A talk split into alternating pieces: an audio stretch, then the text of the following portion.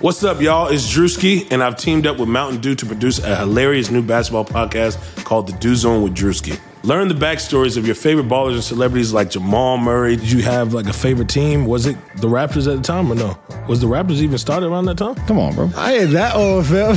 you talking like I'm 50. Taylor Rooks, A'ja Wilson, and many more. You won't want to miss this. Listen to The Dew Zone with Drewski on Apple Podcasts, Spotify, and wherever you listen to podcasts.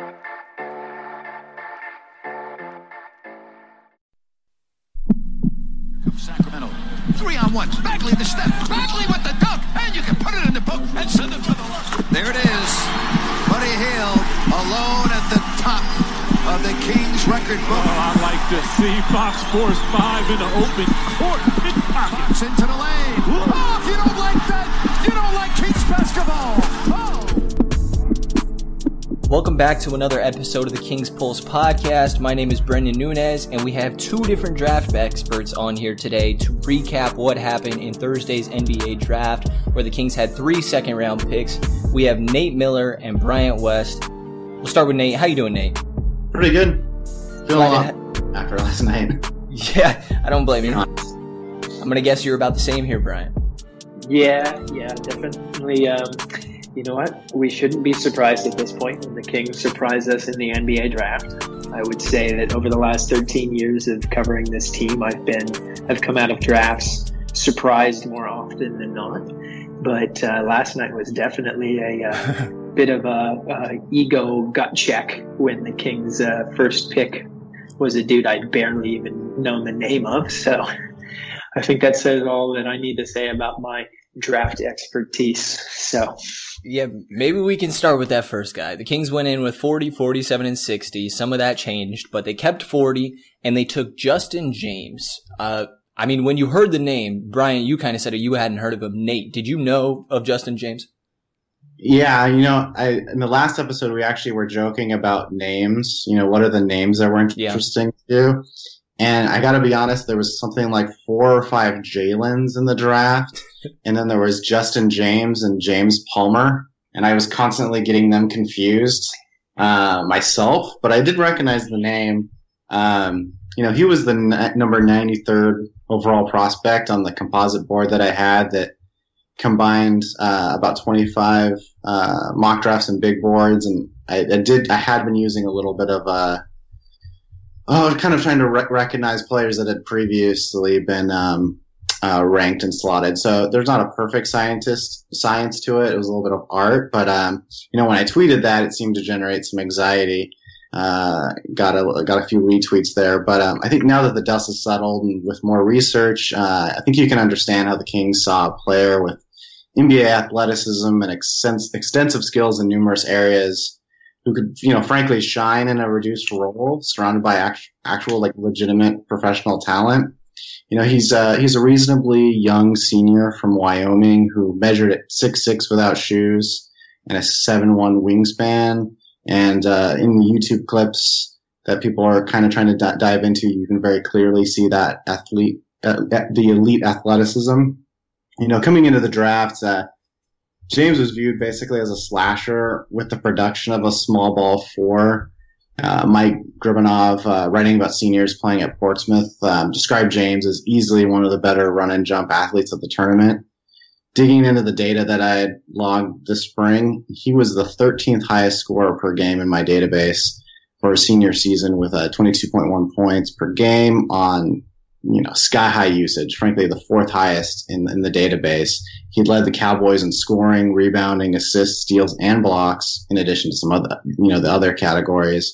And he shockingly had a positive assist to turnover ratio, despite defenses keying in on him. The team really had no one else. Um, he is the best defensive rebounder per game and by defensive rebound rate out of all of the projected guard scorers. And his assist rate tops uh, among guard scorers uh, was better than both that of RJ and uh, RJ Barrett and Jarrett Culver. You know, I think uh, everyone got a little scared uh, about his shooting, and you know he wasn't a below average shooter as a senior but he was at least a fair shooter from the free throw line, and, and that is often considered, you know, one of the better measures of whether a, a college guy can actually shoot the ball. Um, you know, he did shoot uh, 4.1 on just over eight attempts from the line as a as a senior, and that was more than any guard projected guard score outside of Amir Hinton. You know, he, he definitely was in a rough situation as he shot much better during his sophomore and junior seasons when he played with uh, Hayden Dalton, uh, was a scoring four that actually played in Denmark last season and attended the free agent minicamp with the Kings in May. So that might have been an opportunity where they were attempting to get a little more intel on James. You know, and, and there's also one red flag I'd like to put in context. His win shares per 40 minutes and offensive rating ranked as the lowest um, of any of the guard scores in the draft, but that team was 8 and 24. Uh, John uh, Chepkevich, uh, director of scouting for the Professional Basketball Combine, explained James's senior season in this way. His inefficient shooting clips, driven by fewer transition opportunities, and his necessity to create and take difficult looks when the, within the context of the team's offense, and the 8 and 24 team record, driven by eight newcomers and minimal returning other contributors, should not be taken at face value. So, you know, I, think kind of in summary, you know, we can argue about whether the Kings derive value from their draft position. I don't think they did, but more than anything, I'm just happy they gambled on a wing. Uh, I think I mentioned in the last podcast that, or at least I've, I've mentioned on Twitter that, you know, when following the G League last year, there was almost no viable small forwards that played that weren't already on a two way. So I think at least they got, per, you know, a quality wing that they can develop. And, you know, after just kind of digging in on all that I could read about him in the short time, I, you know, I think at least fit one of the variables that I kind of talked about in the last pod that he's got, he's got that athleticism. He's got the length. He seems to have a motor. He can run open court and he does have isolation ability. And probably, you know, something that we can't really know is he probably wanted to be here. I think that's, uh, that's clear with uh, with the next guy, a Kyle Guy, who worked out here twice, and I, I just that probably seems like something that we're never going to know, um, but uh, probably something we can at least guess. Yeah, that that workout streak stays alive for the Kings. they really do seem to lock in on guys that want to come work here and, and you know take an interest in the organization. Um, I just say as an overall you know, the Kings have people in the organization that scout for a living. They make the big bucks to make these decisions. They've watched way more tape than I have, and probably near as much as Nate has watched. They might be right about James James's scoring talent, uh, Kyle's value as a bench shooter, or Vanja Marinkovic's ability to transition to the NBA. If there's a worry in there, it's just because the theme of the Kings took somebody way off the range projected by both professional and armchair draft analysts. That's not a new theme here. It's an old classic in Sacramento. Sometimes that's worked. Most recently, it hasn't. But this is the second round. It's arrogant to say with any certainty what Justin, Kyle, and Vanja can do at the next level. So let's see what the Kings' plan for them is and just hope they're ready for the challenge. Um, like Nate talked about, it's clear that the Kings think that uh, Justin James's talent was masked a bit by the poor Wyoming team around him. Uh, they missed a bunch of guys with injuries. Only four guys, including Justin, played more than 30 games. He literally took 33% of his team's total shots on the year. Uh, he was clearly the focal point for defenses to attack and clearly the only successful offense the Cowboys had. That won't be the case in the NBA. So maybe reining in that shot selection and playing with the, you know, much better NBA spacing will unlock a bunch of bench scoring, will unlock his bench scoring punch that Sacramento needs. But I can't overstress how worrying these advanced shooting numbers are. Per synergy stats, uh, all in, if you encompass all of his jump shots in the half court, he shot 30%. All catch and shoot shots in the half court, he shot 25.6% on all jump shots off the dribble, 33%. I'll note that he had way more shots off the dribble than catch and shoot shots, which further shows you just how exactly what his role was. He was there to create, create, create. That team needed him to. So who knows? I hope we can all look back in March and laugh at how outdated our draft takes were. Um, mm-hmm. From the interviews I listened to yesterday, Justin sounds like a good dude with a good head on his shoulders maybe he just needs to be on a more balanced team to unlock his efficiency. And you know, like Nate said, it's really good that the Kings got a wing with, you know, solid size. Um, we'll see if he puts on the weight needed to really play, you know, the three in that two three combo. But it, I'm not overly worried about the Kings drafting three shooting guards when you know a player with Justin James's uh, size and basic skill set is always going to be valuable in the modern game. But it really just truly is a wait and see. I think uh, you can say that about any second round pick, but certainly you know a surprise one like this. Yeah, and you mentioned it a bit. I mean, not knowing Justin James at all, when I saw shooting guard pop up, I was terrified. I was like, oh my God, this is the one position that it feels like the Kings actually have enough players for already.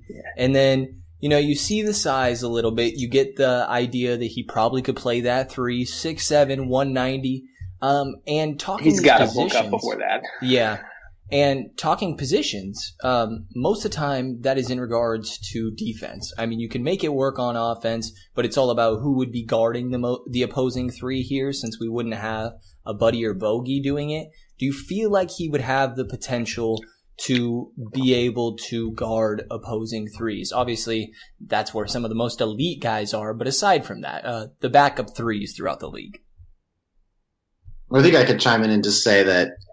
Uh, we can't even really probably use the, the data to even make a guess aside from, I would just assume that anybody that has that high usage, whether it's in the NBA or in college is, is probably going to have to try to take plays off on the defensive end. Yeah. And so when we look at his, his defensive statistics, the, the uh, on floor, off floor and the defensive rating, those both generally are not that great, but I don't, I don't think that is as much a reflection on him as just that role with the team and, you know, anybody that has that seven foot wingspan when they're six, seven in shoes is, that's at least the tools that are there. I mean, when we watch these clips, he's blocking some shots.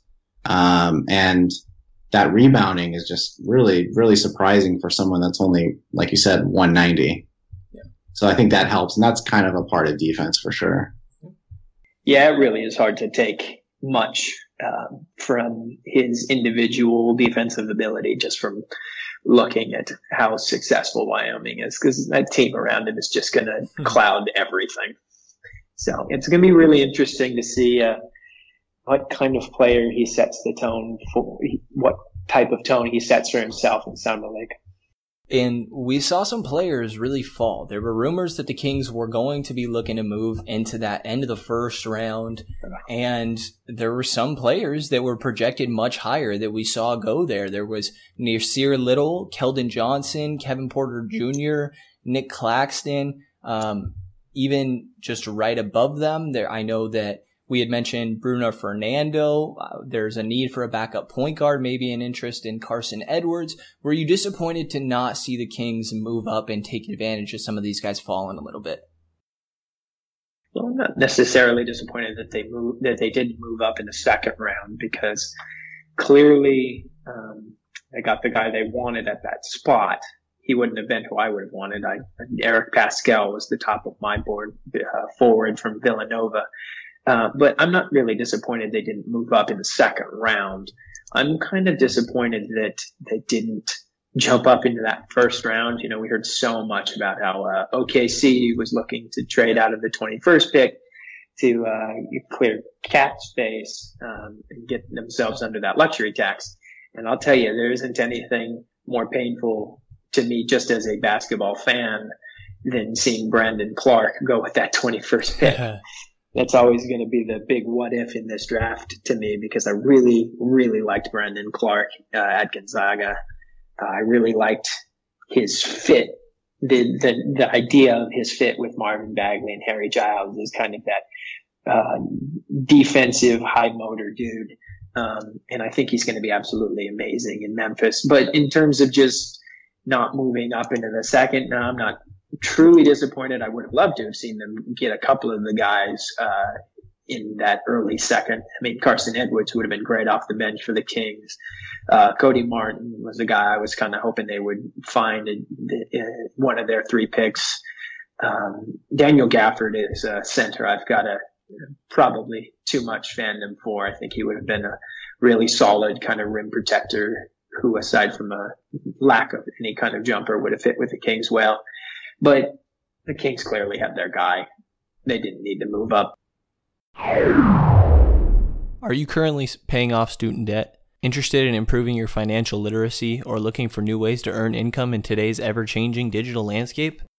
Well, on the Talk Money with Mesh Lakhani podcast, Mesh will follow paper trails, chat with experts, and break down complex ideas to bring clarity to the mystical financial phenomena. Each episode will be filled with compelling stories covering a broad range of subjects, from buying Bitcoin, dealing with student debt, and everything in between. Listen to Talk Money with Mesh Lakhani on Spotify or wherever you listen to your favorite podcasts and learn how to spend, invest, and earn for today's economy. And then the next pick that the Kings were sitting at was 47. And I think this was probably the big disappointment. And there was a lot up in the air when we saw that the Knicks had drafted and it said they took, I'm totally going to butcher this name. It's Ignas Braz yeah, I'm not going to try. I've heard the nickname Iggy. I'm going to go with that one.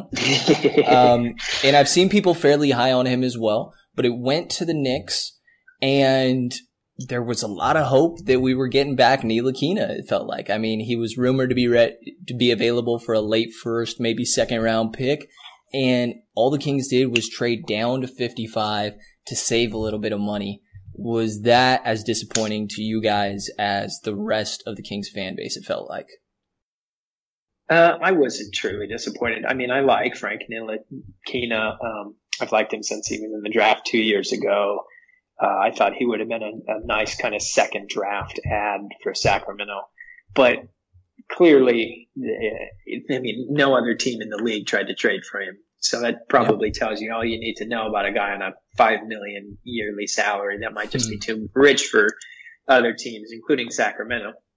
Um, and if they were really locked in on Kyle Guy, which it sounds like they were, I don't really blame them for trading down and saving some money and getting some money back. I mean, if you've got your guy locked in, whatever. Doesn't matter if you take him at 47 uh, or 55. Kyle was going to be there regardless, and they definitely knew that. Um, but when it comes to the player, I like what Kyle Guy is going to bring on offense. Um, he's going to be a great fit in this locker room. He's got a firecracker personality and that same kind of gym rat mentality that they've been really drafting repeatedly over the last couple of years. He's clearly got the clutch gene. Uh, he fought fought through the mental hell of Virginia losing that first round 16 over one upset to uh, UMBC two years ago and he had plenty of chances to crumble in this year's NCAA tournament. I'm never going to forget those three free throws he hit to uh, pull them over Auburn in the Final Four. Uh, they had a, Virginia had a deep, deep team this year. Two first round picks in DeAndre Hunter and Ty Jerome, but Guy was the tournament MOP, and he won that for good reason. Uh, overall, I think his ceiling is kind of a Seth Curry bomber off the bench. That's his ceiling. I don't necessarily know that that's his realistic outcome, but uh, he's going to have to learn to utilize NBA screens, and I think that'll be a focal point for his use. Uh, King's got to get better at creating space for guys. But per synergy, almost half of his offensive plays were catch and shoot shots. And the good news there is that he shot 41% on them, which is 84th percentile in synergy's rating rankings. And he was doing that on one of the best teams in the country and the best conference in the country, and defenses knew exactly what he was doing, and yet they couldn't really stop him. Offensively as a scorer, I get why people are excited about him.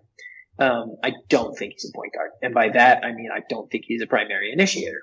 He's going to have to play the one off the bench in the NBA, but that's more just because of size limitation on defense and not because he should be a primary handler. Uh, I think his handles are fine, but they are fine for college. They're not going to stand up to NBA defenders. It wasn't his role to play make. That was all on Ty Jerome. Guy had an 11.6% assist rate for the season. Um, he wasn't a shooter who was going to kill them with turnovers. I, they just utilized him for gravity. I imagine the Kings are going to try to let him run the offense in summer league, so it'll be really interesting to see how he handles that. Defensively is where I'm really worried. Good thing for guys, he comes from a program, it's stress defense. Uh, if you didn't try and didn't play collegiately good defense, then you just weren't going to get big minutes at Virginia. That said, NBA players are going to rush him every time until he shows he can stop him. He's six three and really skinny, and I mean that's just going to make NBA opponents smell blood in the water. He's not slow, but he's certainly not what I'd call explosive. I'm really worried about that transition more than I am anything else in this game. And you mentioned the shooting a little bit. I mean, very high volume three point shooter, 7.4 yeah. attempts last year on 42%. I mean, just that alone has definitely been getting people excited. And throughout the three years, uh, only one year before below 40%, and that was 39 in his sophomore year. Freshman year, he was nearly 50% from deep on three attempts per game.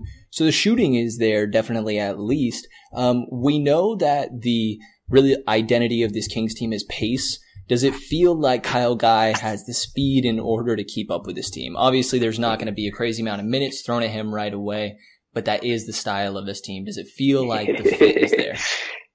Well, it's going to be quite the transition for him because Virginia literally was, in terms of uh, possessions per game, the slowest pace team in the country.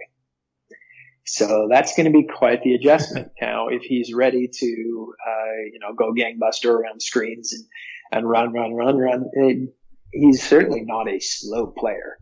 Um, conditioning is going to be interesting to see how long it takes him to get up to king speed. When it comes to a guy with that kind of shooting ability, I'm not truly worried about his his transition to the Kings high pace team, but it's not the cleanest fit just from what he was used to in college to what he's going to be dealing with now. I, and I would say that um, I feel I feel like it's a little bit of a clue that that they that they're still kind of interested in that big guard initiator, you know, because James did notch a lot of assists, and uh, I still feel like there's a part of me that you know that thinks that uh, Tomas Satoransky or maybe a Delon Wright is a King's target, and and, you know, there's some sort of projectability for guy to be maybe, I don't know, a Juan Dixon or a, or a Bryn Forbes and, you know, not super high impact NBA players over time, but, you know, when paired with uh, a bigger guard next to him that can at least guard the shooting guard, uh, you might be able to get some value out of him. Yeah, I'd agree. Um, I think that, you know, having running him off the bench with Bogdanovic kind of takes that uh, ball handling responsibility primarily out of his hands. Um, but then I'd really worry about defensively, you know, just that one-two punch. Neither one of them are going to be real uh, strong NBA defenders. So it would be nice to see the Kings add another uh, wing, or maybe Justin James can be that guy who can control the ball in spurts off the bench and, uh, you know, be an, at least an average NBA defender. And I know Nate, we mentioned it on the preview podcast. These are second round picks. You don't have high expectations in the slightest. Do you assume that both of these guys are going to start out in Stockton? I mean, you know, we haven't talked about any of the other guys that are undrafted that are that are getting picked up, and you know, the Kings have only been attached to two other players, a uh, Bryce Brown and an Alex Robinson, and those aren't, aren't um, for sure thing you know, G League players even. So you got to feel like these, these two are probably the, the starting two, two guards, uh, that you'll have in Stockton next year. I mean, for sure, unless I'm, unless I'm missing somebody. Yep. Uh, that stands out to me.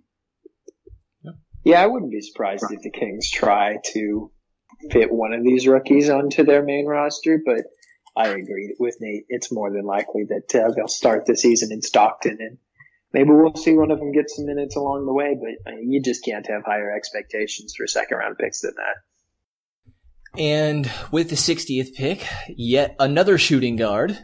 We had Vanja Marinkovic. Did I get that right? I know you're practicing the enunciation, Bryant. I think it. I think I've only heard this just from uh, other people saying it. I think it's Vanja Marinkovic. Okay. And I don't have information on this guy. I didn't get time to dive into it yet. Um, I mean, is it just is this Bogey's best friend? Is this another Serbian guy that's just gonna hang out with Bogey and Buddy all the time? Well, he is a member of the Serbian national team. Uh, he did play with Bogdanovic uh, one of their couple of seasons with uh, their team. Their team name is harder to me than his name. Uh, Belgrade, I think. Um, clearly he's a player that they know well. I, I won't pretend that I've watched more than the same Draft Express clips that everybody else has, but the Kings obviously know who he is. Um, sounds like he's got another year on his contract, but also has a buyout clause. And uh, there were some couple whispers on Twitter that maybe they were going to plan on buying him out immediately. Can't really verify that, but uh, 22 years old. Um, don't over, overly need to worry about his age. I mean, considering Bogey came over and lit the league on fire in his 25 year old rookie season, it's whatever for overseas players. Um, averaged 12 points, two and a half rebounds, and uh, two assists per game in Serbia's top division. Uh, 12 points, two rebounds, and two assists in the 16 games in the Europe Cup. Uh, I will say that his shooting numbers, which I found on Real GM, they're not spectacular. Uh, 42.9% from the field, 35% from deep, with uh, 99 made threes on the across all leagues this year. Um, his advanced numbers don't really show him to be much else than a shooter. He's only got a 2.1 to 1 assist to turnover ratio and really low rebounding rates. Uh, I'm not sure his numbers paint a guy who will make the NBA, but I mean, the 60th pick is the ultimate crapshoot. But Isaiah Thomas, what do you? Probably the worst thing for uh, Sacramento Kings fans yeah. in the second round is just remembering that Isaiah Thomas made it work. It's going to paint a bad picture. And were there any sort of impressions that you had him on any sort of way, Nate? Oh man, I mean, not really. I mean, I think with the 60th pick and um, really most of the freaking second, you know, second round in general, there's been a lot of buzz that a lot of times agents really try to position where their players go and they try to give them the best, both um, professional opportunity, but just contract opportunities. Can they can they get some guaranteed money? Um, so on and so forth. That um, you know we just kind of don't know who they could have been interested that just decided not to go there. I did count, and um, after the Kings picked um, Justin James, they had there were ten players that had worked out for the Kings that were selected elsewhere. So you know, you don't, I don't, I, you know, for me, I'm not really sure if they, you know, they missed out on somebody, but, um, I've been as I've been looking at who else has gotten signed after the fact. A lot of uh, kind of I don't know next wave of players, uh, the high level undrafted kind of guys that the Kings worked out have been getting picked up everywhere else. It's sort of surprising. It almost feels like a missed opportunity to have worked out so many players. So that's kind of almost the position I'm going to now, where I'm not really as frustrated by Justin James. I'm just shocked that they spent this much time on all these other prospects and frankly didn't seem to get any commitments that after the fact we can give you a little bit more money to come to Sacramento. Uh, but in regards to more directly to the 60th pick, if all of these second round picks are kind of flexible and agents position them, you're really probably only valuing a, a draft and stash guy. And there wasn't a lot of international talent that kind of feels like a sort of a third round pick, if you will. There's the Yovel Zoosman and um, Joshua Obiesie and Adam Mokoka, and and I really don't know who could argue who's better maybe of those four in total, aside from you know Zoosman definitely has fans out there, but there's probably just as much criticism over maybe his potential lack of athleticism as uh, even a, even a Vanja. I don't know. I'm kind of surprised that there's whispers that the Kings would kind of bring over Vanja immediately because I mean they don't, really don't need to roster multiple guys. I mean maybe Vanja just comes straight to Stockton, but they can only sign two guys to those two way contracts that kind of lock them into the organization while keeping them in the G League. So uh, it's kind of surprising to me that we're hearing whispers that he's coming over. Yeah, I wouldn't compare the case entirely same in all the ways, but I, I, can remember last summer when the Lakers drafted Isaac Bonga, who was one of the youngest players in that entire draft. And they brought him over to a, a team that was going to be a veteran team, or at least potentially a veteran team surrounded by LeBron. And now they're already trying to get rid of his contract. And it, it just sort of seems like general manager malpractice. And I'm not going to say that that's what would be the case here. It's just, it's weird to want to bring someone over so soon, but you know maybe they see him as a kind of a the stretch three small forward that can really develop in uh, in, in Stockton and you know and maybe get on the floor with Sacramento and kind of have that Serbian Serbian game. You know, be able to you know share plays with Bogey and and Nemanja without kind of the the defense really understanding what what they're running. That that there's always that small likelihood too. The King's Pulse podcast is recorded and hosted on Anchor. It is the easiest way to make a podcast and it is 100% free. It gives you everything you need to record, edit all of it so it sounds smooth and professional, and upload it all from your phone and or your computer. They distribute your podcast to every major platform. They give you an opportunity to make some money in the process as well. Download the Anchor app or go to anchor.fm to get started. The King's Pulse podcast is now available on the app Podcoin.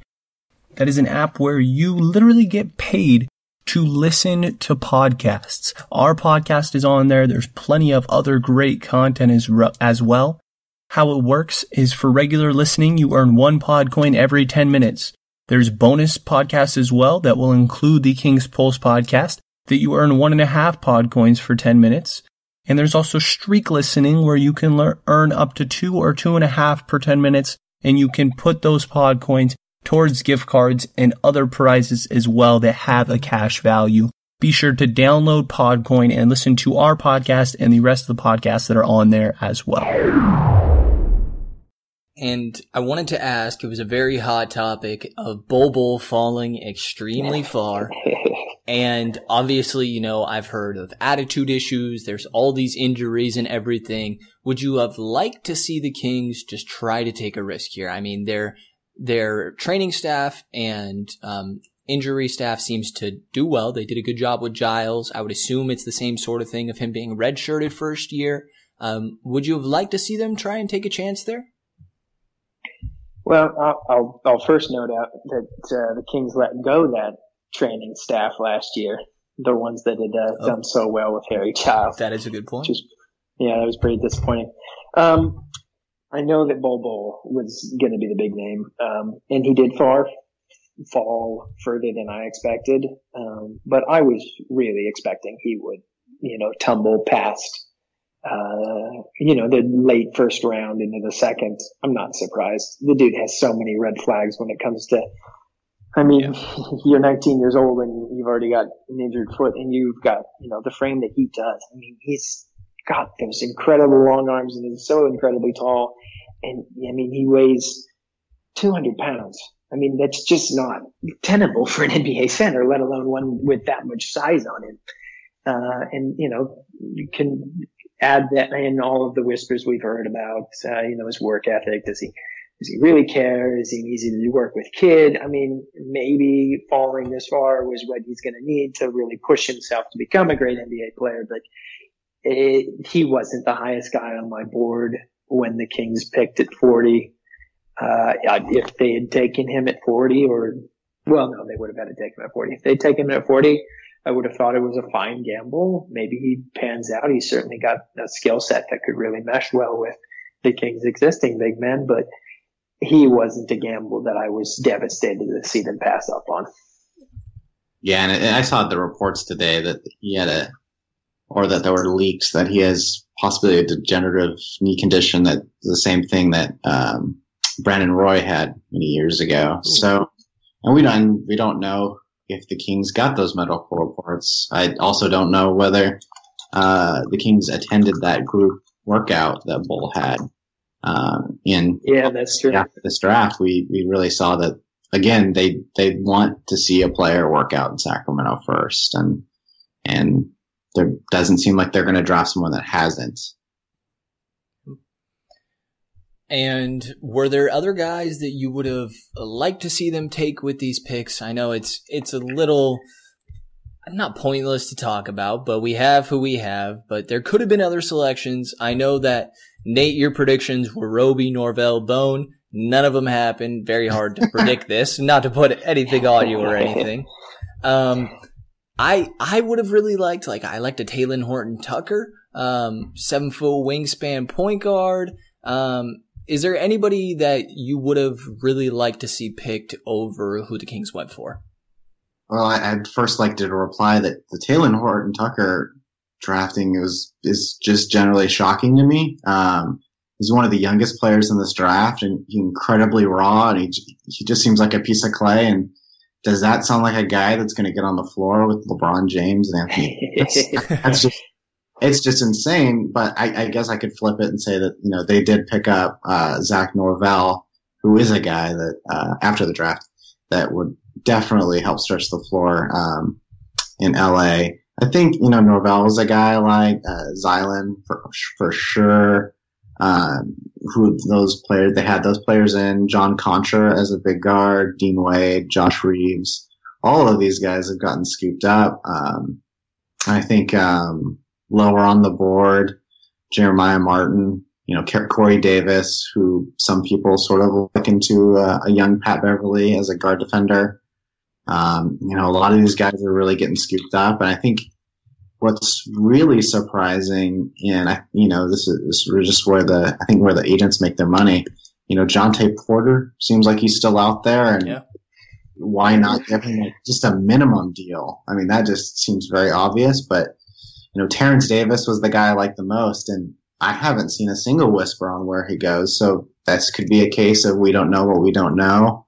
Um, I would also think that a minimum guaranteed three year deal for Charles Matthews would make a whole lot of sense. And yep, uh, absolutely. Uh, and I'm I'm I'm insane because I'm probably outside of maybe four or five people uh, like Sandy Cohen. Um, he's a wing defender. Uh, I think he played at Green Bay. Very, he's got numbers that are very, very similar to, to Justin James. He, he rebounds well as a, as a wing. He, he's a pro, pretty much a primary initiator for them. He gets you steals. He gets you blocks. Um, uh, he's also, and this, I know this doesn't necessarily mean a whole lot to people, but, um, he's also Native American. And, uh, I think those little stories, I've always kind of rooted for those stories. Like, to me, it's always been one of those great examples of NBA that people from all sorts of backgrounds from throughout the globe can make it in the NBA. And I can't remember the last time someone of Native American descent was in the NBA. That, I just think that that would be a really nice story. Yeah. And go ahead. You sounded like you were about to say something. Yeah. Well, I was just going to say that my, I, uh, if we limit ourselves to the players that the Kings had worked out, I mean, if we didn't limit ourselves, I would have loved to have seen them take uh, Eric Paschall or Admiral Schofield or, uh, I mean, I agree with Nate. Jontay Porter would have been my pick at 60 and throw him on a two-way contract and let him rehab. But it's very clear that the NBA is much more worried about his medicals than uh, armchair scouts are. So, um, if we just limit ourselves to the, to the players that the Kings worked out, I agree with Nate that his ideal or projected draft of uh, Isaiah Roby, Zach Norvell, and Jordan Bone would have been my preferred outcome. I like all three players. I think they all had really good shots to be kind of real good fits for this King, especially Jordan Bone. I love Jordan Bone, but uh, it's just it's I mean clearly the Kings didn't feel like uh, Isaiah Roby was any better of a fit on the wing than Justin James. Uh, clearly the Kings thought Kyle Guy's shooting was more important than Zach Norvell's. Uh, and I mean, it's, it, it is what it is. Kings are going to have to be right about these guys more than we are. So it'll be interesting to see, uh, who of this second round kind of fades out because there will be one or two or three, you know, real gems in the second round. The Kings hit on one of those. Did they not? Did they pass on somebody? One of the guys they work out turned into that gem because, you know, smart organizations are the ones that find those second round gems. So yeah. this will, this won't necessarily be really meaningful for the Kings long term, but it'll tell us something about their scouting known smart organization, Sacramento Kings.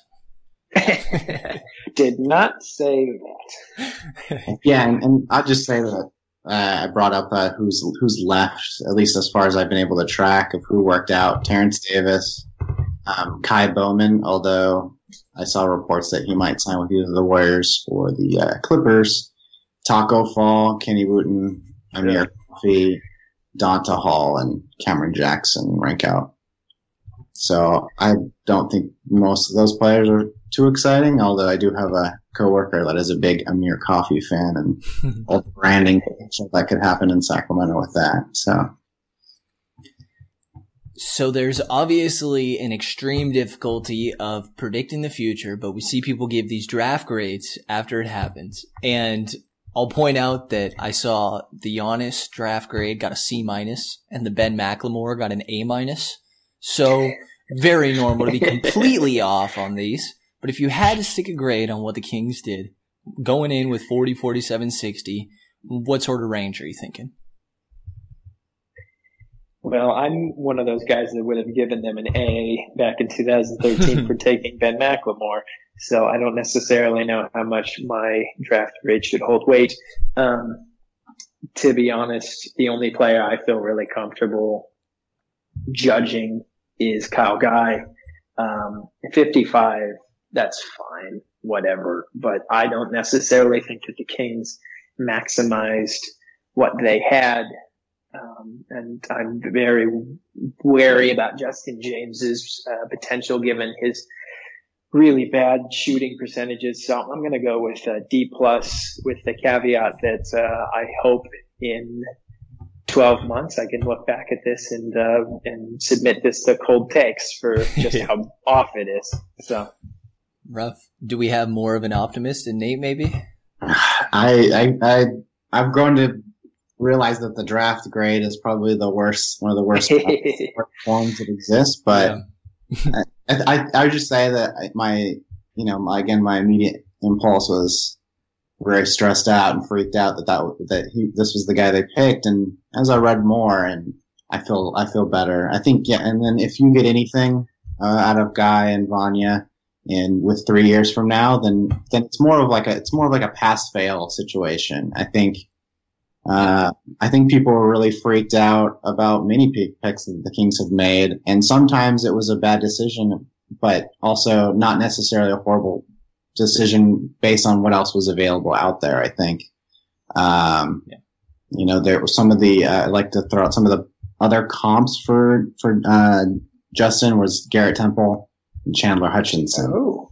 Um, yeah, so that that that was a little surprising, but um, uh, you know, I think that we'll probably feel a little bit better about it down the road. Um, but yeah, it's definitely it's definitely hard because you can feel that other teams kind of just really work the draft in a in a better way, and it doesn't seem like that's kind of how the the Kings necessarily approached it. They probably identified at a guy, and if I just had any conspiracy theory, I, I could. There's a part of me that might think that they liked Cody Martin more and he was off the board because I, I can't uh. world where Cody Martin and Justin James could have been the two guys that were highest on their board and and Cody Martin, though not a reach in and of himself as being a second round pick, was that was a that was a big jump. Um, I think compared to where people saw him, I think he started somewhere maybe at the end of the college season as being an undrafted guy that really worked his way up.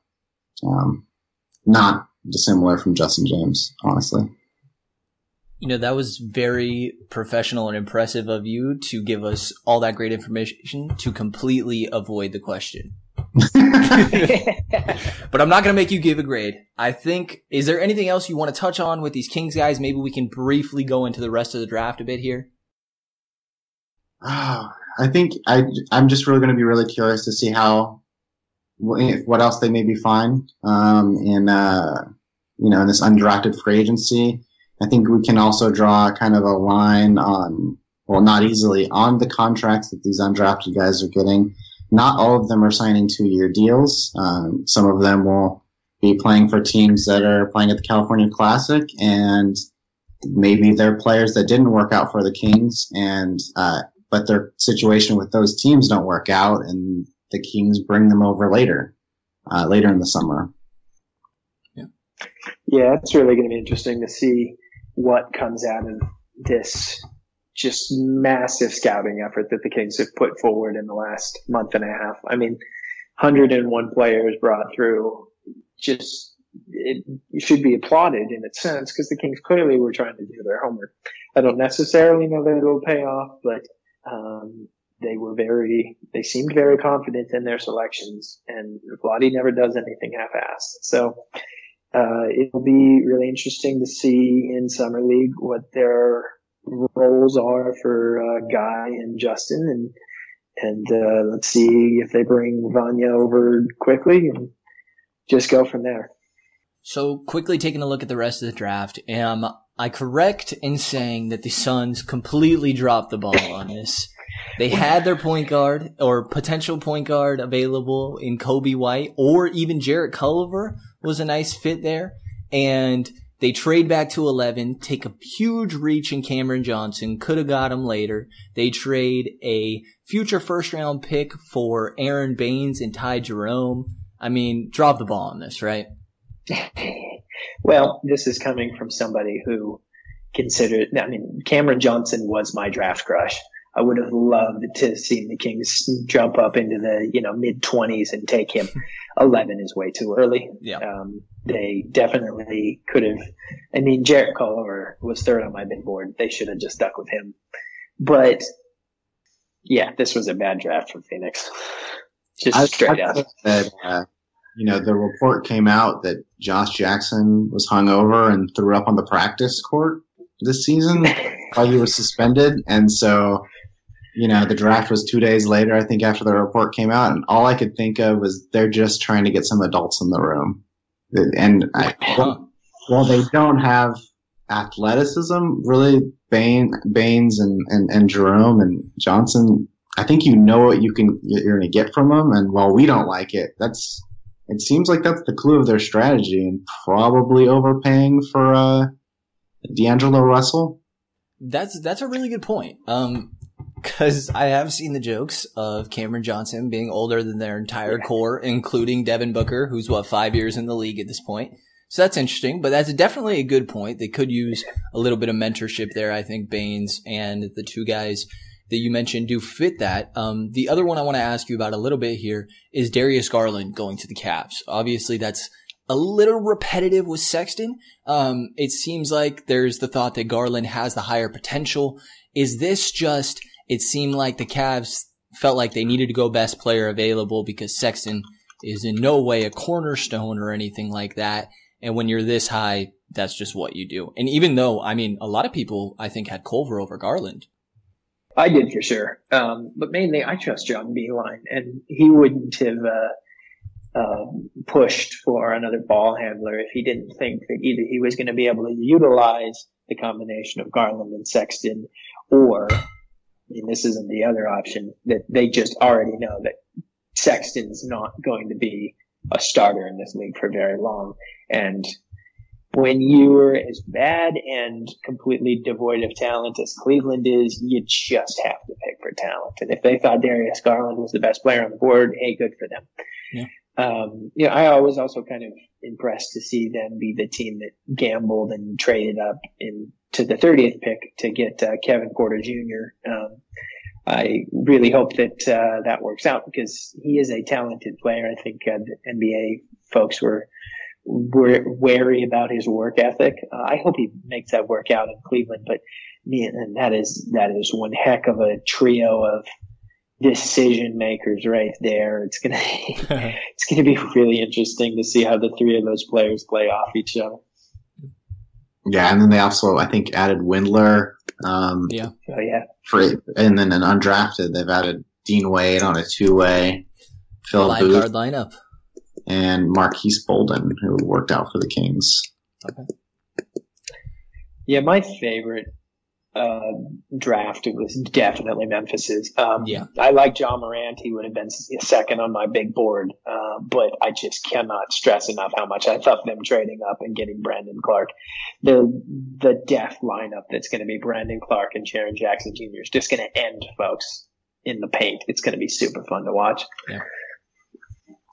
One that really intrigued me from a Kings point of view was the Pacers going with Goga at 18. They already have this jam of what feel like two pretty pure centers in being Miles Turner and Sabonis.